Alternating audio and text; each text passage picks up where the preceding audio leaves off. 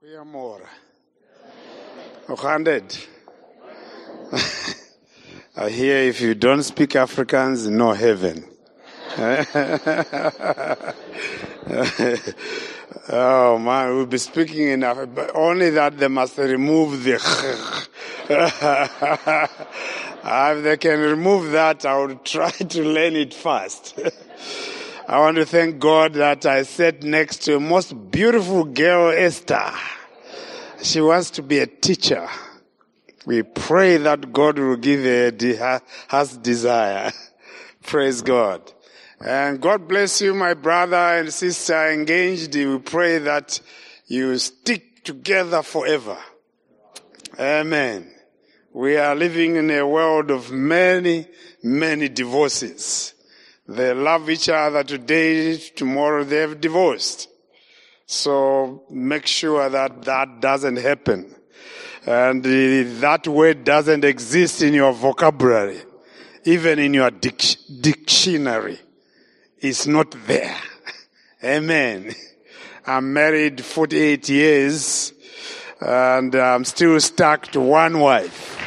Amen. Hallelujah. I still love her. I still kiss her. Woo. Hey, she's wonderful. eh? Some have stopped kissing their wives long time ago. Eh?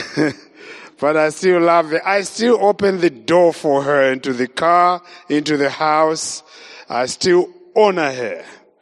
And I don't blow a horn to my wife.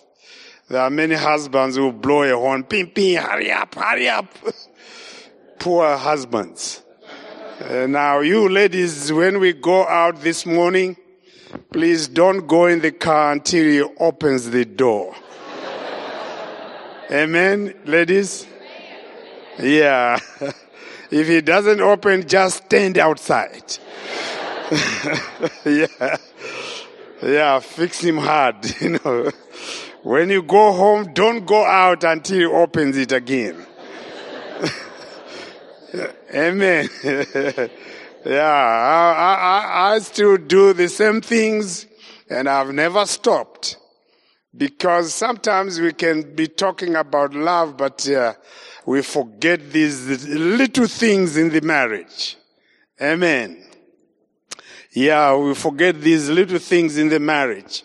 So I like talk, talking about marriage because I was a product of a broken home.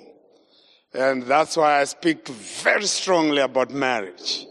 And uh, I also, you know, impressed it into my sons and daughters that, uh, you know, you learn how to respect your wife. So they had to learn from, from their own sisters to open the door to their own sisters. And so that's how I train them. Now they are doing exactly the same thing. And uh, I love that. And I praise God. Amen. Father, we praise you this morning as we share that you will speak to us, you will bless us, you use this vessel for your, for your glory. That at the end of this service, Lord, people will not talk about Stephen, but will talk about Jesus. Only Jesus. Thank you, Father. In Jesus' name. Amen. I'm going to preach in a message that often we don't hear messages in church, churches these days. We hear about uh, prosperity gospel quite a lot. We don't hear about the blood of Jesus often. We don't hear about suffering. We don't hear about all these messages. We tend to brush them aside. And, uh, but these days, wherever you go is about, you know, I'll preach about your destiny, about, you know, prosperity, about all this. You have a new car, a new job, a new what. These are the messages we hear often on television. And, uh, but this is part of my testimony, uh, we, uh, that I'll be sharing this morning. I'm writing a, a second book, which is, uh, uh, on the inner healing. People read about out of the black shadows how I came out of, uh, of the black shadows from, as a murderer, a gang leader, a freedom fighter in Zimbabwe, and, uh, and hated white people with passion. You are very safe today, don't worry. when white people are afraid, they become red, red, red. Eh? yeah, no, I, please keep your colors. yeah, we black people, we become pitch black. but you are safe. Praise God. Um, I'm coming from a broken family. At the age of four, I was dumped by my mother and father. So I lived under a bridge, fed from the garbage bins and, and, uh, and uh, never had the privilege of going to school. So you are looking at someone who has never been in a classroom, he has never been in school. And so you are wondering, how come now he is speaking in English? That's God. If you have never known about God, just listen and look at this man that there is a God in heaven. If you doubt God, you just look at this example. Amen. That's what God can do, taking nothing to something. And so that's what God did. And now I speak 10 languages, uh, although I didn't go to school. And uh, you have been with degrees you haven't written a book. I've written one.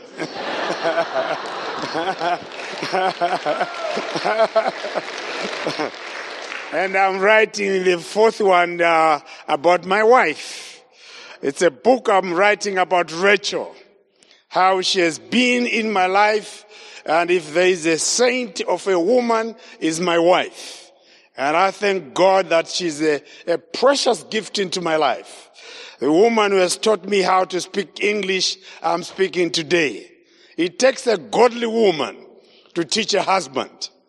I think I was humble enough to be told, eh? yeah, but it was a struggle. And my wife taught me how to hold a knife and a fork.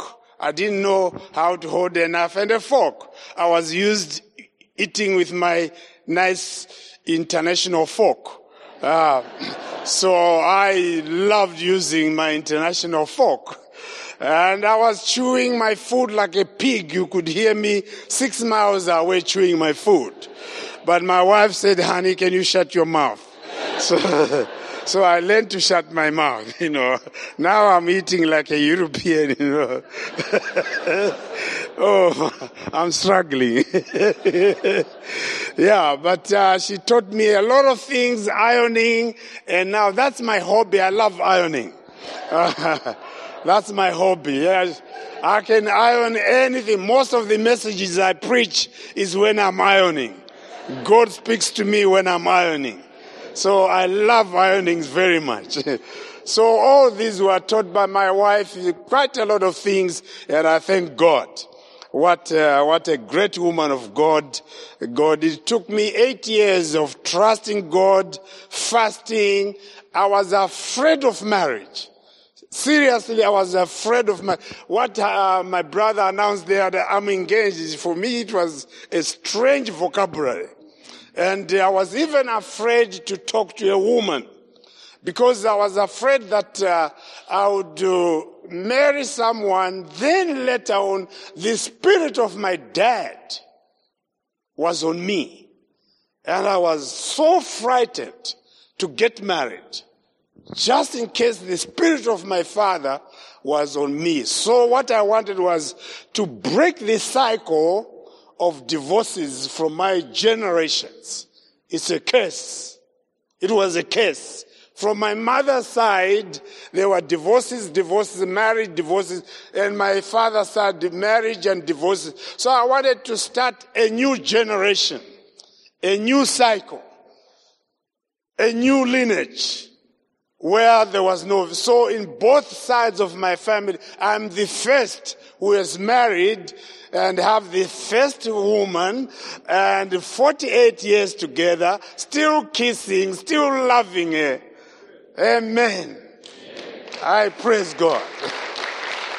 So I had to start a new lineage, and uh, so I thank God that uh, the Lord has been good into my life. I'm blessed with five biological children and adopted uh, 13 children from the streets who were dumped by their parents and some were one day old, two day olds, two years old. These were dumped by their parents. So to give back to God what he had done to my life, I said I would adopt these children. And uh, we lived by faith. We had no salary, uh, lived by faith. And uh, we, we have seen God's faithfulness. And each time the struggle was to pay school fees, to buy school uniforms, but not one day I ever paid school fees. Each time I went to ask for time of grace to the principal, uh, that give me two weeks uh, to find school fees. He said, what type of school fees? I said, for my kids. He said, uh, someone came and paid everything. And that's what I saw God. All through to university, never paid one dime. God's faithfulness. And so what a faithful God. And uh, I live in a big mansion. I didn't buy it. It is God. Someone was blessed in the congregation and started crying and he said, come, I want to give you a gift. And I live in this mansion today. From the bridge to the mansion. Now, how can you doubt such a God? How can you doubt him? Man, if your God is dead, try mine. Mine is alive. Hallelujah. But we have to come to Malawi, I think. Praise the Lord. I was born in Zimbabwe, grew up in Zimbabwe, fought in the uh, free uh, struggle in Zimbabwe, five years in the bush, and uh, the Lord saved me when I was going to blow up a gospel tent meeting, when I was going to plant a bomb uh, in one of the banks where many white people used to go because I hated white people with passion. And I didn't like a, a, white man at all. And I said, you only greet a white man when you kill him first. When you kill him, then greet him later. Because a talking white man will call you baboon, will call you stupid and so on. So kill him first, then greet him later. And so that was my life.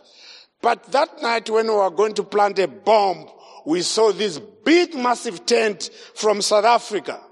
And I hated anything from, from South Africa because it was a taboo because of apartheid. They were oppressing the black people and so on. And then as we were going, seeing this big tent, I said, guys, before we get to the bank, let's go and kill everyone in that tent. We had all our AK-47 and our hand grenades. And as we go, got near the tent, uh, my friend said, what time should we start uh, spraying the bullets? I said, seven o'clock. And my friend said, all right, seven o'clock, okay. Then let's go inside because we still have got five minutes. For two minutes only, we go inside and look at the people uh, who, who are about to kill. If you see your mother, she must die. If you see your sister inside, she must die.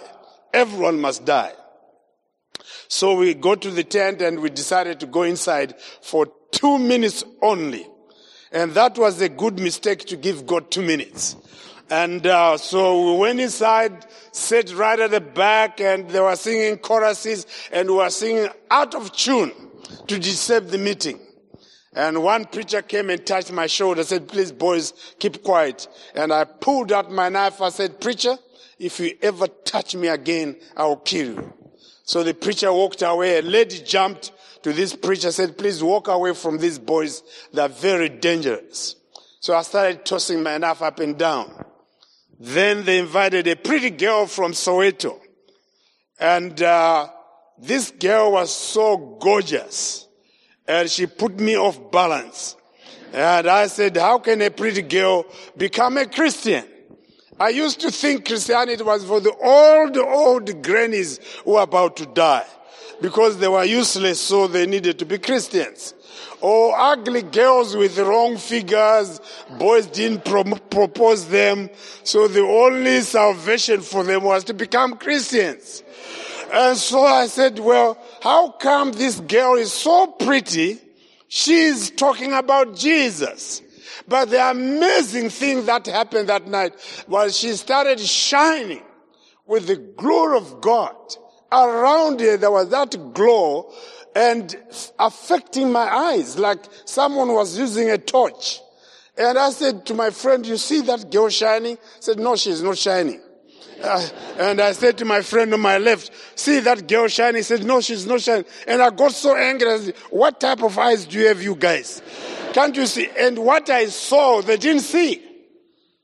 Then she invites another black evangelist who stood up and read uh, two verses was pro- from Pretoria. And then this man, as he read two verses, Romans 6, verse 23, and 2 Corinthians chapter 8, verse 9. For you know the grace of our Lord Jesus, that though he was rich, he became poor, that through his poverty you may be rich in Christ. And he started crying. And I said, now I've never seen a preacher after reading the Bible, he cries. Why is he crying? And like, as it were answering my questions in my mind, he just said, as he was struggling to say these first words in tears, he said, I'm crying because the Spirit of God is telling my spirit that many people seated here tonight are going to die. I said, oh, oh, who told him what we're about to do? Uh, and then I said, guys, get ready with your guns. So I took one of my revolvers, tucked it in front. We started making our bombs ready. And then he starts preaching about ghost transaction as he preached about God's love that night, demonstrated on the cross of Calvary. One thing as he went on preaching was that he went to heaven, but he's coming again. But when he comes, he will be the God of judgment. That's the part of the message I didn't like. Because as he spoke about the judgment of God, he would use his finger all the time.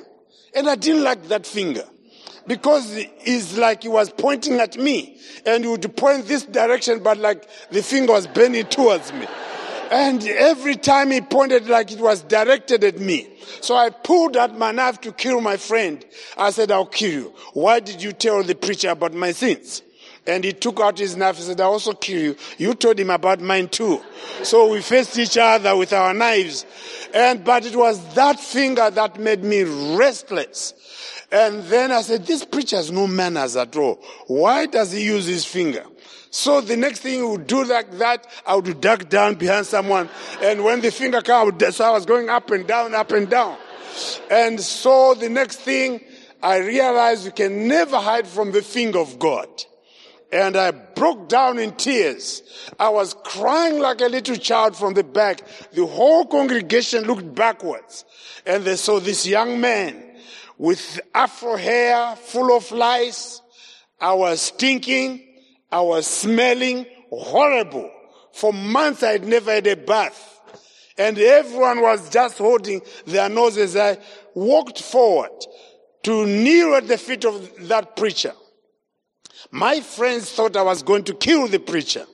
And as I knelt at his feet and held his legs and his trousers were soaked wet with my tears that night. And, uh, and then a rival gang came and threw the bombs into the tent, blew up that tent. Many dead bodies around. Three of my gang members perished that night. We all had the same message. My friends went to eternity without God. And I went forward. If I had not walked forward, I could have died that night. And I always say, God saved me twice in one night. And when I came forward, that was my salvation. And after people fled away, dead bodies all over, I mean, bodies, you know, torn into thousands of pieces of bodies. And every car was set ablaze outside. And then after 40 minutes, the preacher came to speak to me and I was the only boy who remained behind that night. Out of 3,000, only one boy. Later on, the preachers told me that we despised you, we ridiculed you, we, we were just saying such a pathetic boy.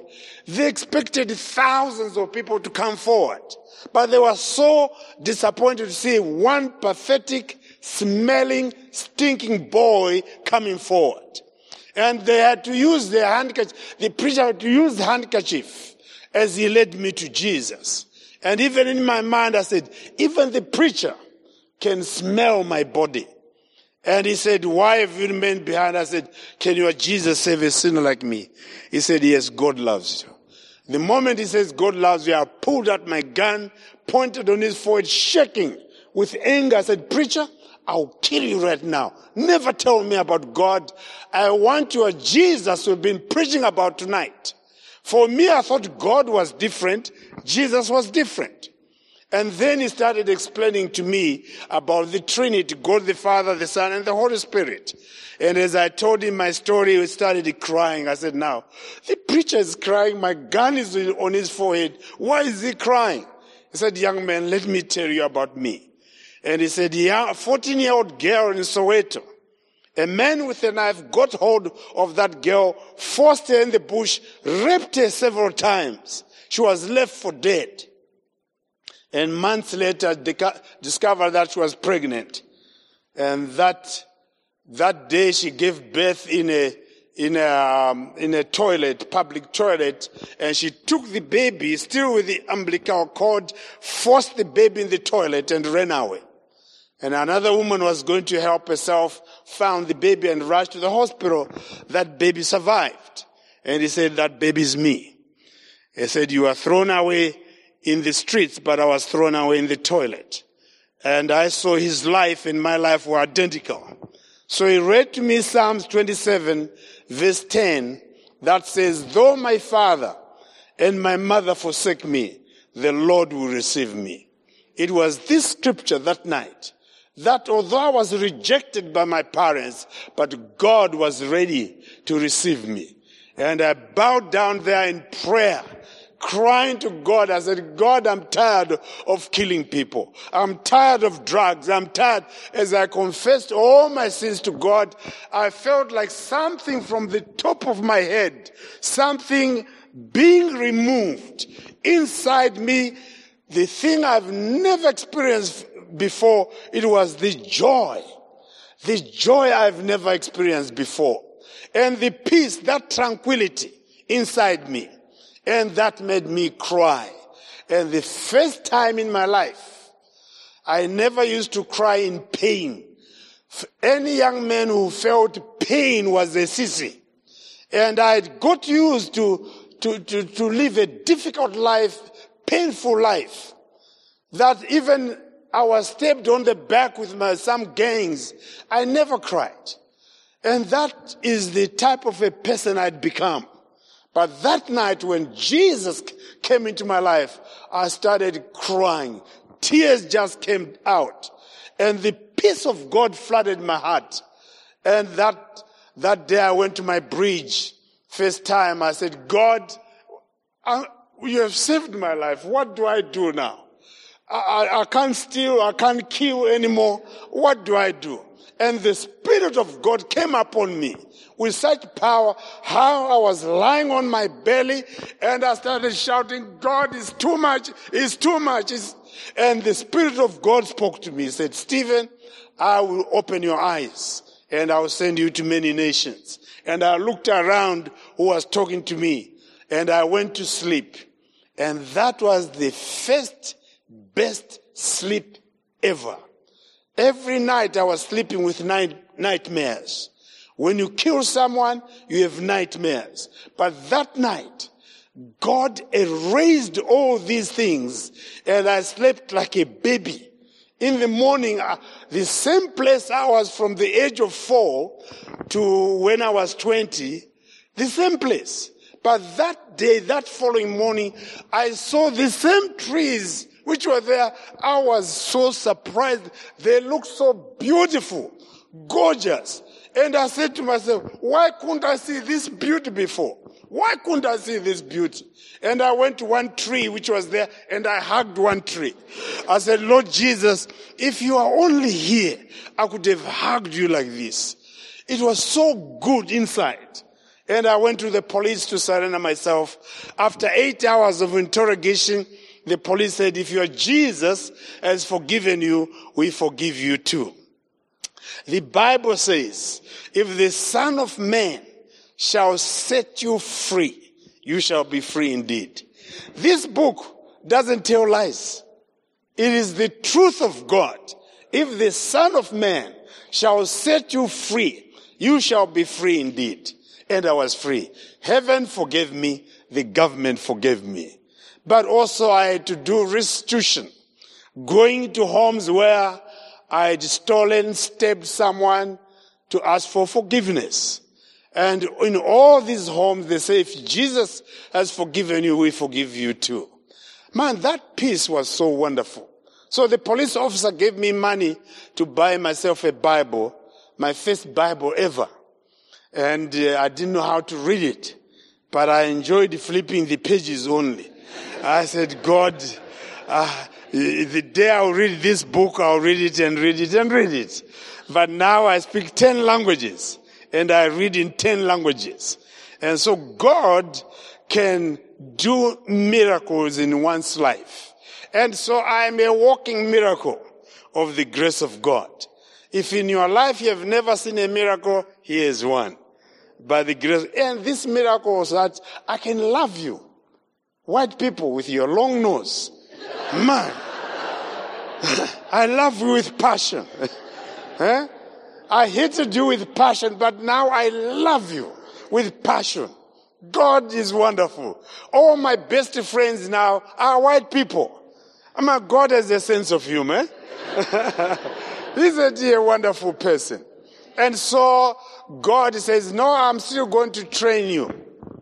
So God started training me by uh, uh, my, uh, my, one of my sons who is a pilot in England married a, a white British girl. So I've got a, a daughter in love, not a daughter in law, but a daughter in love. Because in law you bring many laws. but a daughter in love. Amen. So I've got a British girl and my youngest daughter is a medical doctor. She married a man from Portugal. So I've got Portugal, I've got British, now I'm looking for India now. so all the nation, a rainbow family. And I thank God. We you talk about colors, we have them already. And so we thank God that God has blessed us and uh, still blessed. Now, I want to come to this message. Are you ready? Why I want to read this message is this. After I got born again, love the Lord Jesus. I was preaching from street to street in the, in the, in the buses, in the taxis, everywhere, marketplaces. I was like unstoppable. I, I couldn't stop. I couldn't zip my mouth. And up to now, I'm not a person who zips his mouth about talking about Jesus. I love him too much. I mean, I just love Jesus too much because I know where I'm coming from. I know who I am today. So I'm not ashamed of this man called Jesus. I can talk about him everywhere. I go through immigration. I don't zip my mouth. I talked to the immigration officers through my passport about Jesus. And many immigration officers in tears, broken before God all over the world, accepting Jesus. And when I fly, the unfortunate person is one who sits next to me. By the time we land, you have heard the gospel. And I try to raise my voice a little bit louder for others to to hear the gospel. So even people behind say, how can I find this Jesus? It's so glorious to lead someone above the clouds to Christ. So I can tell you stories. If I'm stopped by the police, I am the last person to talk, not the police officer. And if I fill up my car, I talk about Jesus. I, I don't zip my mouth. I'm passionate about Jesus because the, the one who has been forgiven much loves much. And that's where I'm coming from. Now, a white missionary, God has a sense of humor. Hey, didn't use a black man to take me from the streets. A white missionary took me in his home, gave me the first food, first bath of my life. You should have been there to see my first bath. It was, I mean, the water was darker than me. Uh, I mean, the lice floating over the water. I mean, there was all lice floating over the water. And he had to buy some chemicals to help my hair and so on. I was really stinking. And he, first time he bought me a pair of shoes. First time to wear shoes in my life. I was walking like a robot. Ooh. hey man. But God was good. and I would smile at my shoes, you know. but God, you know, through that missionary, and we struggled. But what happened is every night He gave me food, clothes, everything. But every night, when He was snoring, I would take a knife to kill Him. Every night. Mind you, I was truly, truly, truly born again love the Lord Jesus. But every night I wanted to kill this white missionary. Sometimes I would take a six inch nail with a hammer while he's asleep to pierce it through his ears. But every time as I'm going, I would hear a voice behind me, Stephen, Stephen. And I would turn around. I want to see that voice. And say, what, what are you trying to do? Every night, five years. I struggled. Five years. I said, God, how can I go on like this? So I went to Victoria Falls in the bush where lions were roaring there. I went fasting for seven days, no water, no food. I said, God, I have come here to die. I would rather these animals kill me because you didn't complete your job. Why? I'm born again, but yet I still want to kill this white missionary. You know, I was truly born again, but I was carrying the junk of my past. Some people are born again, but they still carry some junk of the past. You come and worship the Lord, but you are still carrying the junk of your past. It could be anger, unforgiveness. That is junk of your past. Sometimes you are abused as a young boy or girl. You're still carrying it inside, the junk of your past. You wish you were dead. Some were raped and they say, kept quiet. Nobody knew, but you are still carrying the junk of your past. People sometimes use the bad vocabulary to you. You are good for nothing. And it clicked in your mind, you are good for nothing. And you believed it. You are good for nothing. And sometimes you feel like when someone is succeeding, you are not succeeding. There's something wrong with you. Or maybe a stepmother or a stepfather abused you. So you carry this junk of the past. And I was carrying that junk of the past. Some come from first marriage into second marriage, but they take the impact of the first marriage to impact the second marriage. So you compare.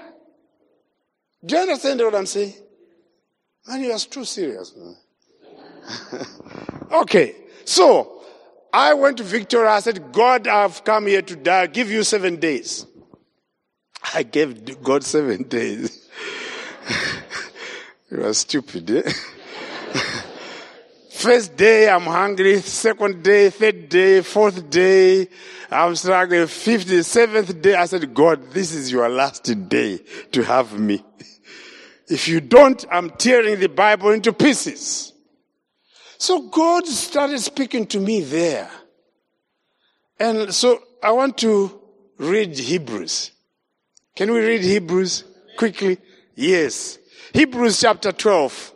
This is how God spoke to me that time to bring in a healing into my life.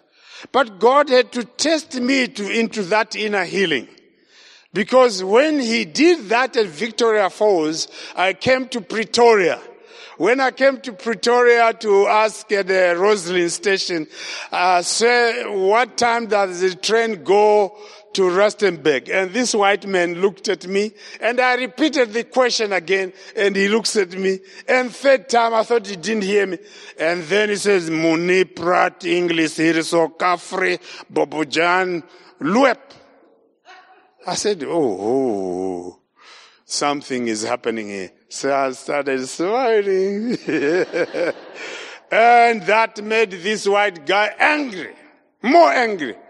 So I said, say, I'm just asking a train going to run. So he goes out from his little office and I'm outside, you know, and I see him coming like this. I said, ooh, he's coming to hug me. Hallelujah. Ah, but not knowing that he was carrying stones. And he hit me with a stone and stone, and my shirt is full of blood. And train has just stopped. Two, three train drivers who didn't know what was happening. They got out, helping their friend. I'm hit from the back and front, and and um, and I see the fence. I jumped the fence and ran into the bush, and I collapsed, and I was unconscious. Lady, white, black ladies who were fire, looking for firewood found this boy unconscious and they carried me to what Medunsa Hospital somewhere there. And while I was unconscious, God says, Stephen, are you ready now to forgive a white man? You are unconscious, you have been beaten severely, you're full in the pool of blood, and God says, Are you ready to forgive a white man? What do you say? and that's where I said, Yes, God. That yes, I said to God, Yes, God. It was like a big cement was removed from my chest. And from that, flooded my heart with a love for the white man. So I love you like anything two bits. Ooh, Isn't God amazing? Come here, my brother. Come here, my brother. Is, is, isn't he amazing? What a precious gift God created here. Eh? Isn't he handsome? He Hallelujah. Now, you know, God is a God of miracles. Because when he did that, that we may be together, this brother has to be in Christ. Me, I've got to be in Christ. When both of us meet inside, inside Christ, color doesn't mean anything. Are we together? Color doesn't mean anything. No. So he's, he is my cream brother and I'm his chocolate brother. ah, cream and chocolate. Oh, hey. Isn't, so? yeah. Isn't that nice? Eh? But you know, we have got this demon of racism, of what? Because when you look too much on the color, you start hating that color. But when you focus on what God has created, you overlook color. Are we together? when you overlook anything, even the problem with Adam and Eve, they became so naked naked. Why? Because they focused on themselves. That's why they saw that they were naked. But the moment, the time they were looking at flowers and admiring flowers, eh, this is a beautiful flower. This is a wonderful tree. This is a, they couldn't see that they were naked. Because they were focusing on what God created.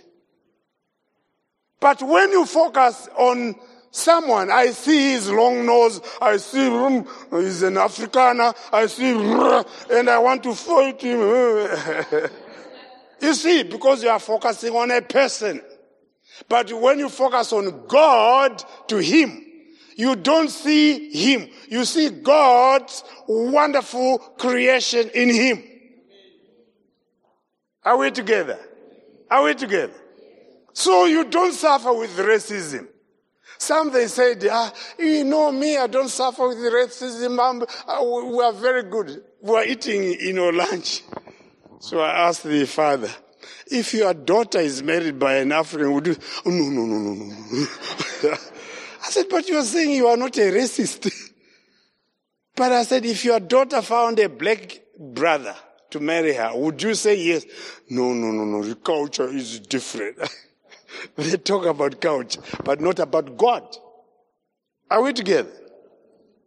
So my, my son, when he called me, I was in New Zealand, he said, Dad, I found a girlfriend. I said, praise God.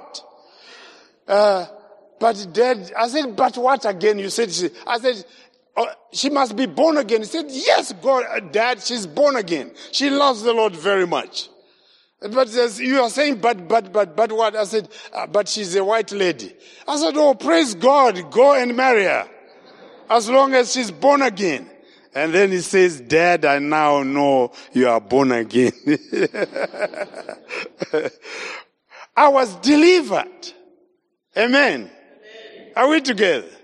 Am I confusing you? Oh.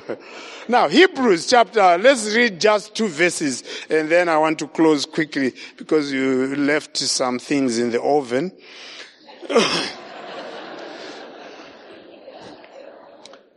um, Hebrews chapter 12, are we together? We can start from verse 4, but I want to read just 10 and 11. Now there are about 10 times, oh man, 11 times the word discipline, discipline, discipline from verse 4. 11 times. Discipline, discipline, discipline. Now, this discipline is not what we use like spanking, bang. No. God's discipline is training, training, teaching you to grow from this level to this level. So God uses Hebrews chapter, t- excuse me, chapter t- uh, 12, verse 10, it reads, verse 10. Are we together, church? Verse 10 reads, which is a well-known verse. Our fathers disciplined us for a little while as they thought best. But God, but God disciplines us for our good so that, this is the reason, so that we may share in His holiness. What a God. He's not a stingy God. Eh? He's not a stingy God. God disciplines you, disciplines my brother, so that me, I may share with the holiness of God. Amen. God is holy, be holy for I am holy. But to be like Him, He has to prune certain things in your life. He has to cut certain things in your life. Because He is so holy, you can't be with God with your short temper, unforgiveness, anger, Oh, well, there are some white people who drive in a buggy. they'll put a dog in front, a, a servant at the back in the rain, and you call yourself a Christian. You call yourself a Christian. The way you talk to your servant, it shows who you are.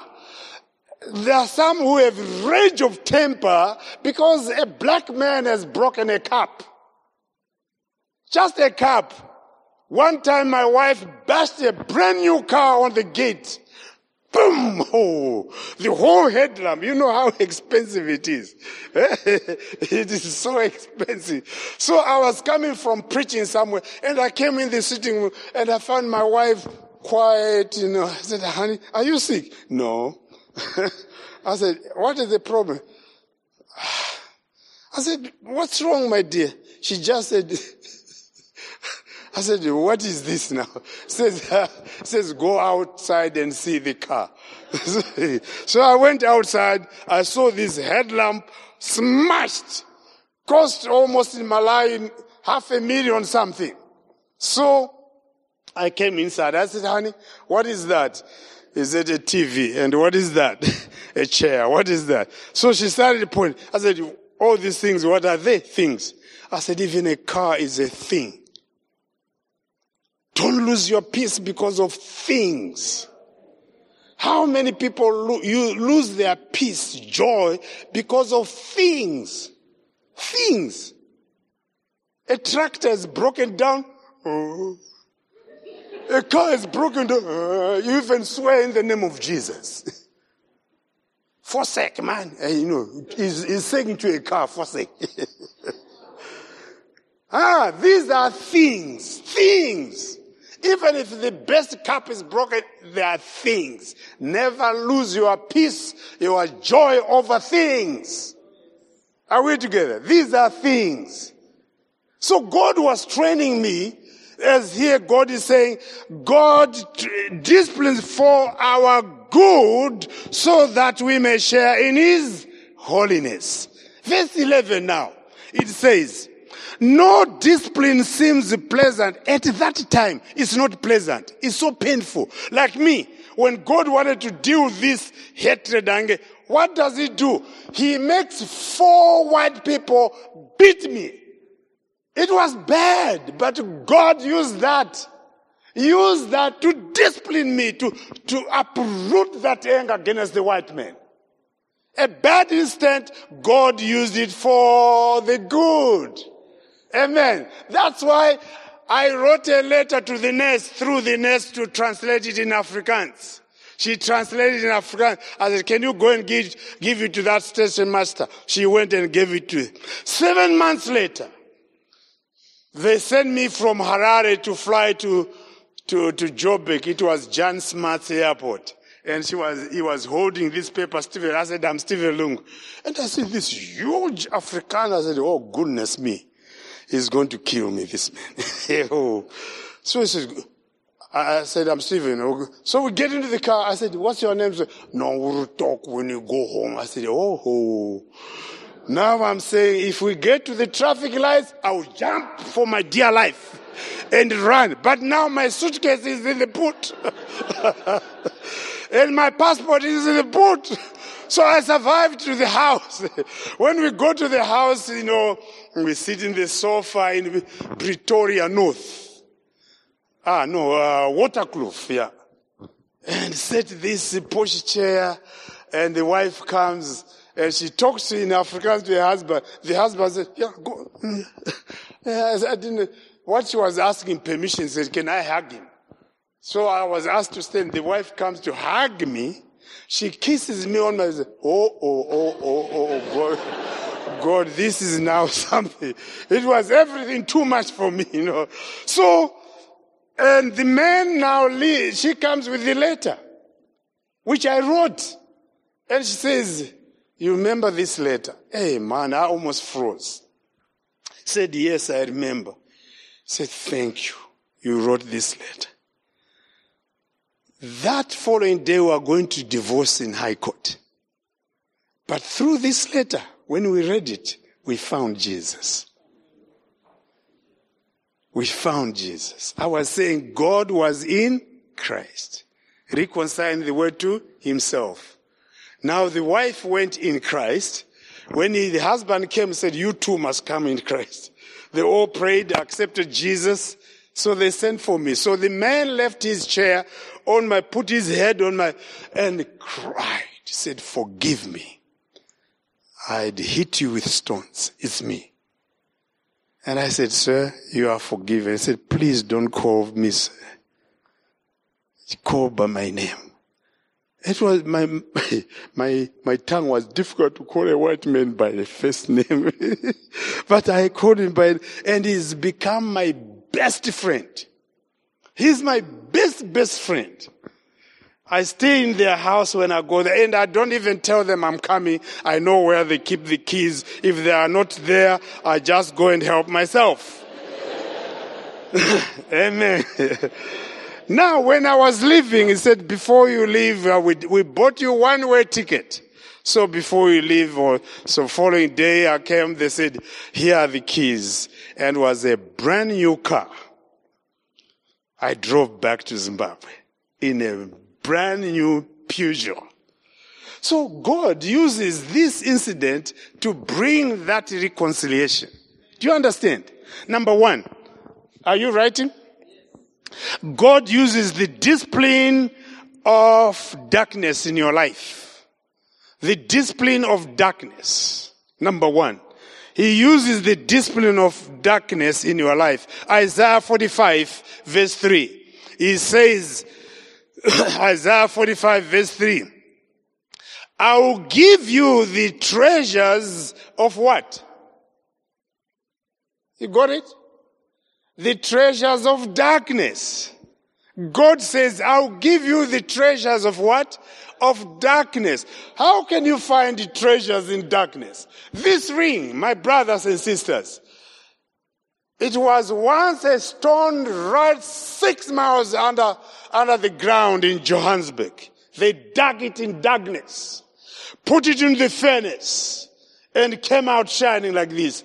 God, when He says, I'll give you the treasures of darkness, the life you are living now, all the things you are passing through, you are in darkness. Dark, you can't see the way out. But God is using that dark period in your life to bring about treasures in your life.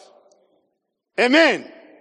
He, he, wants to bring treasure of joy, peace, long suffering to come from this level to a higher level. God says, come up here. God is tired with Christians being on the same level or same level. This year, same level. Next year, same level. No, the same level. You don't go upwards. You don't go down on the same level. God says, no, come up here because you have been on a familiar ground.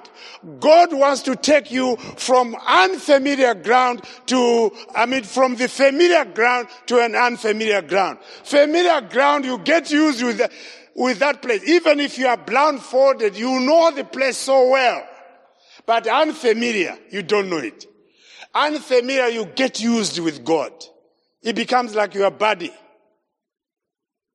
Your prayer life is just the same level. The way you read your Bible, it doesn't make you to cry. You don't enjoy this book anymore because you've been too familiar with God. Too familiar with God. God wants you to leave this level to go to a higher level.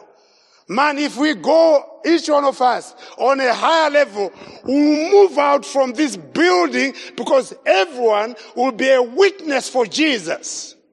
Everyone will be winning souls to Jesus.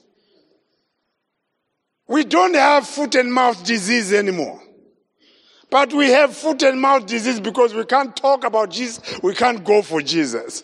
That's foot and mouth. It's for animals. But if it catches Christians, they do nothing. Salvation Army people, they write S and S, saved from your sin to go and serve others. That's why you are saved, not saved to sit. Many people are saved to sit and they feel comfortable at the chair. no, you are saved to go out and win souls. How many people have brought new people today? It's not the work of the pastor, it's the work of the flock to bring people to Christ. Amen? Yeah, so God takes us through the discipline of darkness. You go through a dark period, one thing happens after the other, this one is not, everything is not go at work or at college or what. Things are not go. God puts you through this thick darkness for a purpose. Amen. For a purpose.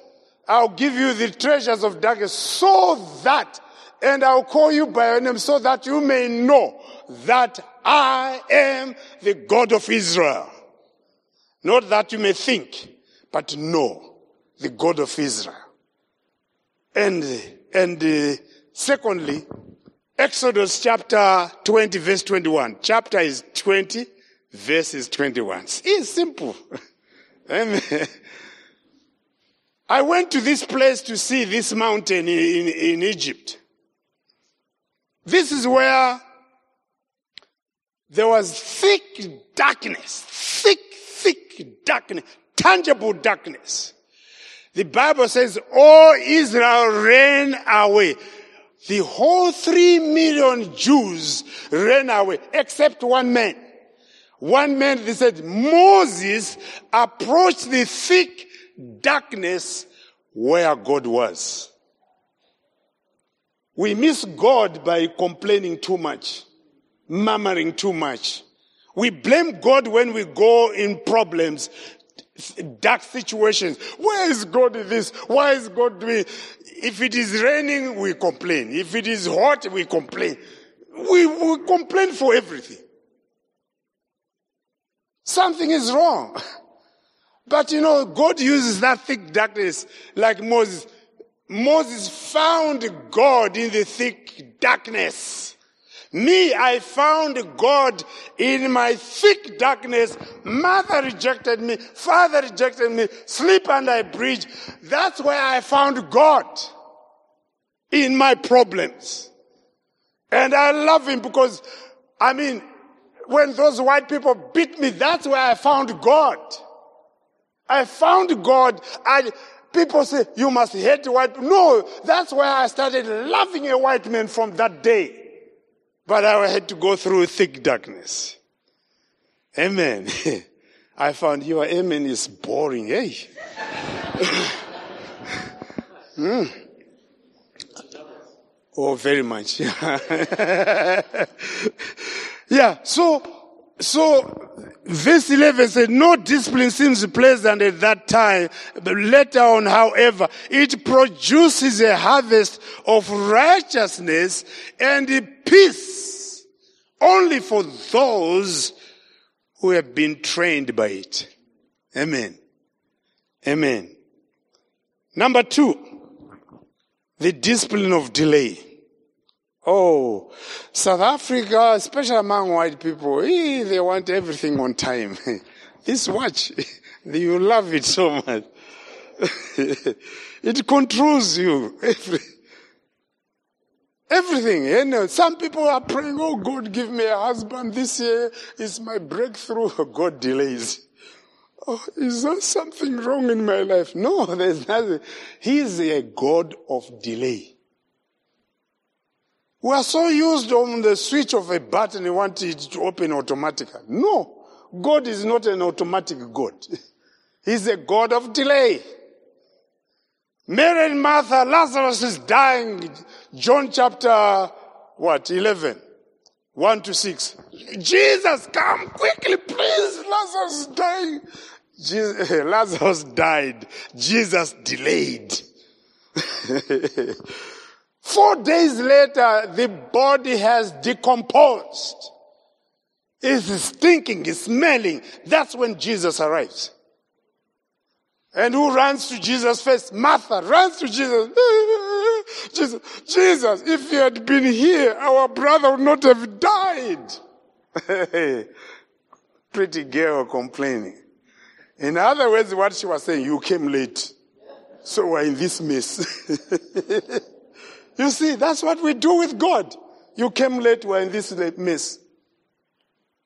But who runs second? Mary runs second. She runs. Listen this, listen. She runs to Jesus. She speaks, she talks the same words like Martha, like my, but the posture is different. Mary goes down on her knees. She said, Lord Jesus, if you had been here, our brother would not have died. The Bible says, says Jesus wept. Your posture makes Jesus cry. But if you stand like a statue and chewing chingam, uh, Jesus, uh, my brother is dying, oh, he won't do anything. Your posture also touches the heart of God. You understand what I'm saying? Your posture touches the heart of God. So God says, let's go to the, ah, Jesus is smelling. Uh-uh. Let me tell you girls, this name was never told to the disciples or no, those great disciples, theologians. No. This name was only told to two girls. He tells them, hey girls, I am the resurrection and the life. And when the disciples said, uh, why didn't he tell us? no. God had something with these two girls. So they go to the cemetery. They said, remove this. You put the stone, remove it. There are things you must remove yourself. You understand? There are things you must remove, God to do the rest. And then they removed the stone. And Jesus started praying, and then he says, Lazarus, come forth. I, always wonder, why didn't he say, Hey, you dead man, come forth? If he had said that, all the dead people would have risen up.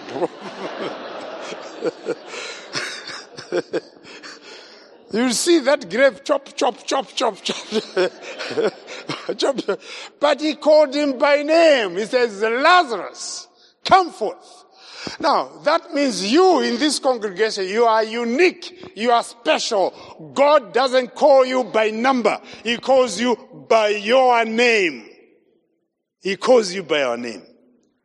In those afflictions you have inside, He will call you by your name. He said, God, I'm passing through there. I'm not going upwards. I'm on the same level too long. God, help me out. God will hear you and call you by your name. Amen. He will call you by your name. And when he calls you by name, he is about to do something. Because, you know, being on the same level, you become like those old records. You, do you remember, Pastor, the old records we put a needle? you remember those, eh? We put a needle and we would dance, la la la la la. We used to dance. And you white people used to hold each other. we black people, ah man, we dance. Going to heaven without blacks, it'd be a boring place. because white people, you don't know how to dance, man. but we blacks, man, we, oh, oh, yeah. So, you know, when you put that needle, you play the record, you play the record. But when you play too long, it has got a crack. When there's a crack, pass me, pass me, pass me, pass me, pass. It doesn't continue with the song. So if you are on the same level, you repeat the same old things again and again. You don't see that newness of life in your Bible reading, in your prayer life. You don't see that freshness in your life. People ask me, Steve, every time you share your testimony with such passion, said, uh-uh, it is the time I spend with God in the morning. I always wake up at 2 a.m. to read four chapters. 2 a.m. Spend time, quality time with God. When you spend that quality time, you have freshness, new anointing, new power. Are we together? So, Jesus did that miracle. Lazarus came forth. Number three, the discipline of discrimination. hey, God is not a racist. no, he's not a racist. But God would use discrimination to train you and me. Psalm 73, let me paraphrase it. 73 verse 13 and 14. God, I'm paraphrasing it. God, look at me. I'm clean, my hands are clean, I'm pure, and so on. He's, he's boasting about his righteousness. But from verse 4, he says, God, look at the sinners with big tummies. they have no worries. They create problems. They do this. 18 things up to verse 12. 18 things sinners do. But look at there, they've no worries, they've no suffering, they've no sickness, what? But me, a Christian, I'm, I've got hypertension, I've got diabetic, I've got this. But look at sinner. That's what he's trying to compare. But God is saying, hey, man, I use this discrimination to bless this brother. When I'm blessing him and I'm blessing and I'm blessing, I want you to appreciate what I'm doing in his life. The moment you appreciate what I'm doing in his life, the blessings will overflow in him to come to you. Then you have learned your lesson. Are we together? But often when God is blessing him, human nature, oh, why is he blessing him? We complain, we, we even criticize him. We even destroy his character. But when he's blessing him, appreciate what God is doing. So when they overflow, they will come to you. Amen. Am I explaining well? Last, last one. Then I, I know some of you say, shut up. now I'm about to shut up. it is the discipline of discomfort. Yeah, you white people, that's the thing you don't like. You like this uh, rocking chair, you know, that chair which brings you, put your legs there, remote control, you know, drink your coffee. you know, that, you like comfort very much. You know, a white man doesn't have ice cream in the fridge. I'm suffering. I'm suffering. Just ice cream. They think you're suffering. You come to Africa, who tell you about suffering. Yeah, so God takes you from, from that uh, comfort. One, one Kings chapter 17, verse 1 to 9. There was no rain for three days, three years. No rain. Three years, no rain. so God provides a raven to come and feed Elijah and a brook to drink. Are we together? Yeah, a brook to drink. And a raven comes with breakfast on his beak to give Elijah. And Elijah mm, eats breakfast, toothpick, enjoying the food, scratching the big tummy. Uh, but no lunch. There was no lunch. Breakfast and dinner. Breakfast and dinner. And lunch, he would go to the brook and drink from the brook. But one day, God dries the brook, stops the raven to bring discomfort. Why? He brought that discomfort so that Elijah may go and visit the widow. As long as the brook was there, he wouldn't have visited the widow. Sometimes we are too comfortable that so much that we can't visit the poor people, even here in, uh, what's that township? Kayamandi. Some of us who are here in this town, we have never visited Kayamandi. You don't know the situation there. You can't sit comfortably when Kayamandi is there. They are wanting, they want us. Amen? They want us to visit them. I've been to Egypt, went to stay with the garbage people, to preach the gospel among the garbage people. In Philippines, went and stayed with the garbage people just to proclaim Jesus. I've been to Australia with the, with the aboriginals. Three weeks in the bush. Never wore my shirt and uh, just only shorts, no shoes. Wore like them. Preached the gospel for three weeks. Won them to Jesus Christ. God wants us, you know, to dry our brooks sometimes. You may not need to come to Malawi or to Kayamandi, no, but there are guys, uh, men and women working there. Bless them financially. Bless them with your, your resources, clothes, whatever. You say, let me bless them. And you do as a missionary. Say amen. amen. I know you hate me today. but that's fine. I, have got sh- strong shock absorbers. Uh, I can endure any tough situations. yeah. And so bless those people financially. Your prayers, pray for them, for those who are working there, that God will bless those people working there. It is our duty. Amen. It is our duty. And lastly, the last verse is uh, Deuteronomy chapter 32. 32, that's the last verse. I've even closed my Bible and my laptop, uh, my iPad to make you happy. Amen. God, in Deuteronomy chapter 32, he says, in the desert land, I looked after you and protected you. You are like the apple of my eye.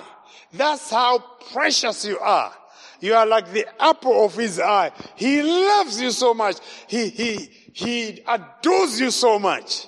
He loves you with unconditional love because you are special. But verse 11 says, like an eagle that builds, it builds, an eagle builds the nest on the highest, highest point. And it builds the nest there. But the eagle also kills other birds to take their feathers to put a cushion on this uh, nest. And they have a cushion for the little ones. And then they got the eaglets. And they're feeding them and he flies. When he lands on the, on the nest, he comes gently.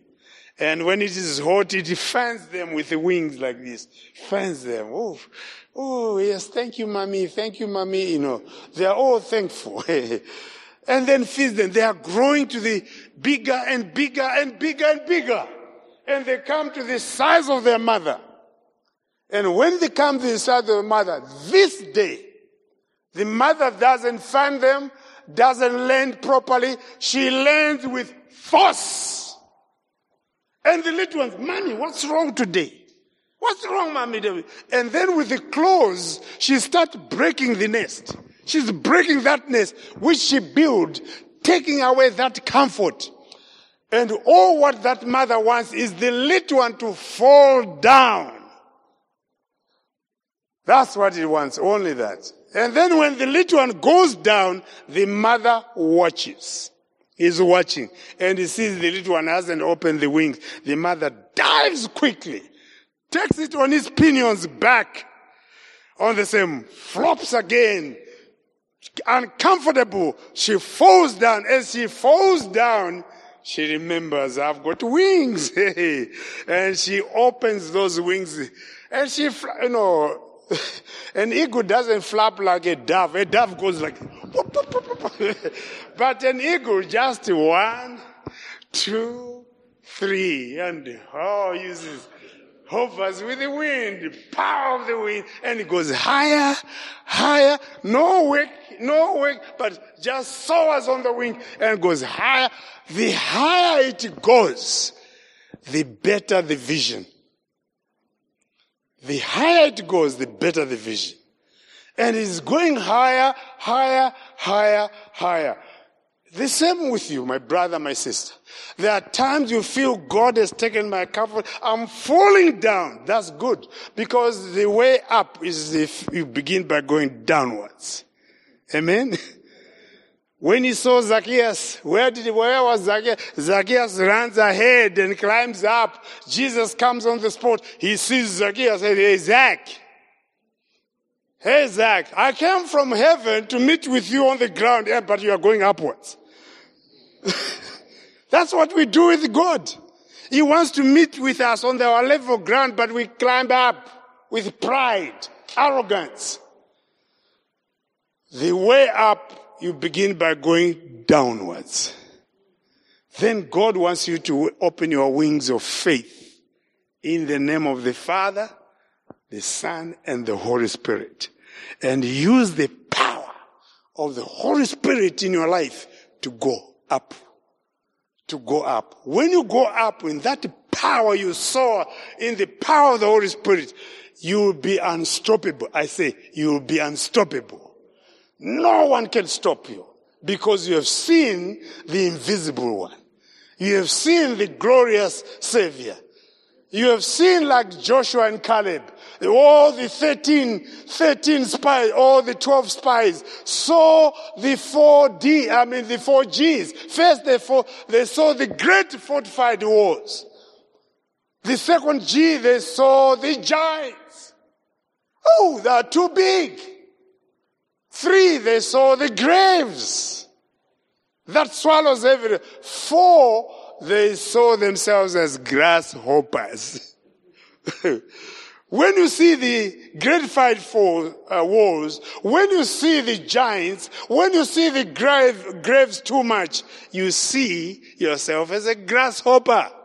But the two boys went before, beyond the four G's they saw the fifth G, the great and almighty God. When you see the great and almighty God, you are unstoppable. You are unstoppable. Maybe you've been struggling with this for Jesus. Say, God, this God. I want to fly higher. I want to fly higher. Shall we stand? Shall we stand? You want to fly higher. You want to leave that familiar ground. Unfamiliar ground, that's where you see God in a new way, in a fresh way. You say, God, I want to see you in a fresh way. I want to step in on this unfamiliar ground. I've been too familiar. But today I want to go on this unfamiliar ground to see God in a fresh way, to rise up in my spiritual life. If you are that person, you want God say, hey, you have used the discipline of delay in my life. Or maybe the discipline of darkness, or discrimination, or discomfort. You say, God, I want to fly higher today. But the way up is to go down first. And to go down this morning is to come forward You say, God, I really need to dedicate my life to surrender to you. If you are that person, come forward quickly. You say, God, I want you to touch me. Change my level ground. I want to step in on this unfamiliar ground. I want to see you in a fresh way, in a new way. Anoint my life this morning. Just come forward quickly. Say, God, I've been on this level too long. I want you to change me. I want to find you, Jesus, as my Savior. I want to accept you as my Savior. Maybe in your life you have never accepted Jesus. You say, God, touch my life. I need you. I need you. I don't want you to be on the same level too long. Going over the same thing, the way you pray, the way you read or what, you say you're doing the same thing over and over. Say, God, there's no freshness in my life. There's no enthusiasm, that passion in my life. Just come forward. Say, God, touch me. Just come forward. Maybe you've been hanging on the things of the past, carrying them. I had to deal with these things. That's what God, how God used in my life I wanted to kill that white missionary, but God used these four D's in my life and I had to go to that white missionary to ask for forgiveness. That we have been preaching together, but I had hatred in my heart. We forgave each other. We hugged each other. And now he is my brother. I love so much. We love each other. Maybe you're struggling in your life. You say, God, why did you do this in my life? Why did you do this in my life? You've been asking God questions. Maybe you are abused and you are so hard hearted. You even, you, you couldn't even cry. But today you say, God, here's my life. Thank you, Jesus. Thank you, Jesus. I want you to lift up your hands as a surrender to the Lord as we pray together. You say, Lord Jesus, I come to you today with my empty heart. I've been on the familiar position too long. Touch my life today. Cleanse me, Lord God. Discipline me, O oh God. Train me. O oh God, remove me from my familiar position. Take me to a higher level. I ask you to forgive me because of the things hanging in my life. I surrender them to you my depression, my anger, my unforgiveness, and many other things. I surrender them to you, Lord God. Bring freshness in my life in the name of Jesus. Rekindle my life. Set me ablaze in the name of Jesus. That I will be unstoppable because of your name. Thank you, Lord God, for touching me. I invite you to take your residence in my life fully every department of my life. I surrender everything to you in the name of Jesus. I want Pastor to pray for you now. Father, we want to thank you for the story that we've heard this morning, not of Stephen's life, but of the greatness of a God who can do anything, who can reach into any situation and rescue, who can bring power out of weakness, who can bring 10 languages from a child who can't read and doesn't go to school. God, we marvel at your greatness.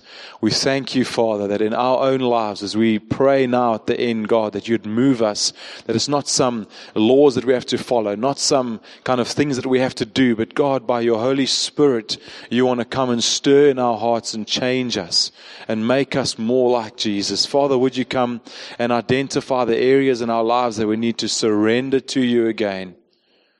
Lord, for each and every brother and sister who's come forward this morning, and for those too afraid who are still standing in their, in their seats this morning, Father, we want to ask, we consecrate ourselves afresh.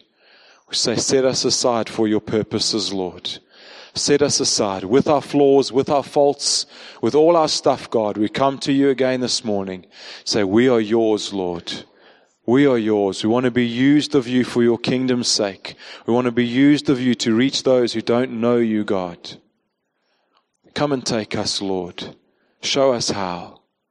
Teach us how, Father. In your wonderful name, Lord Jesus. Amen and amen.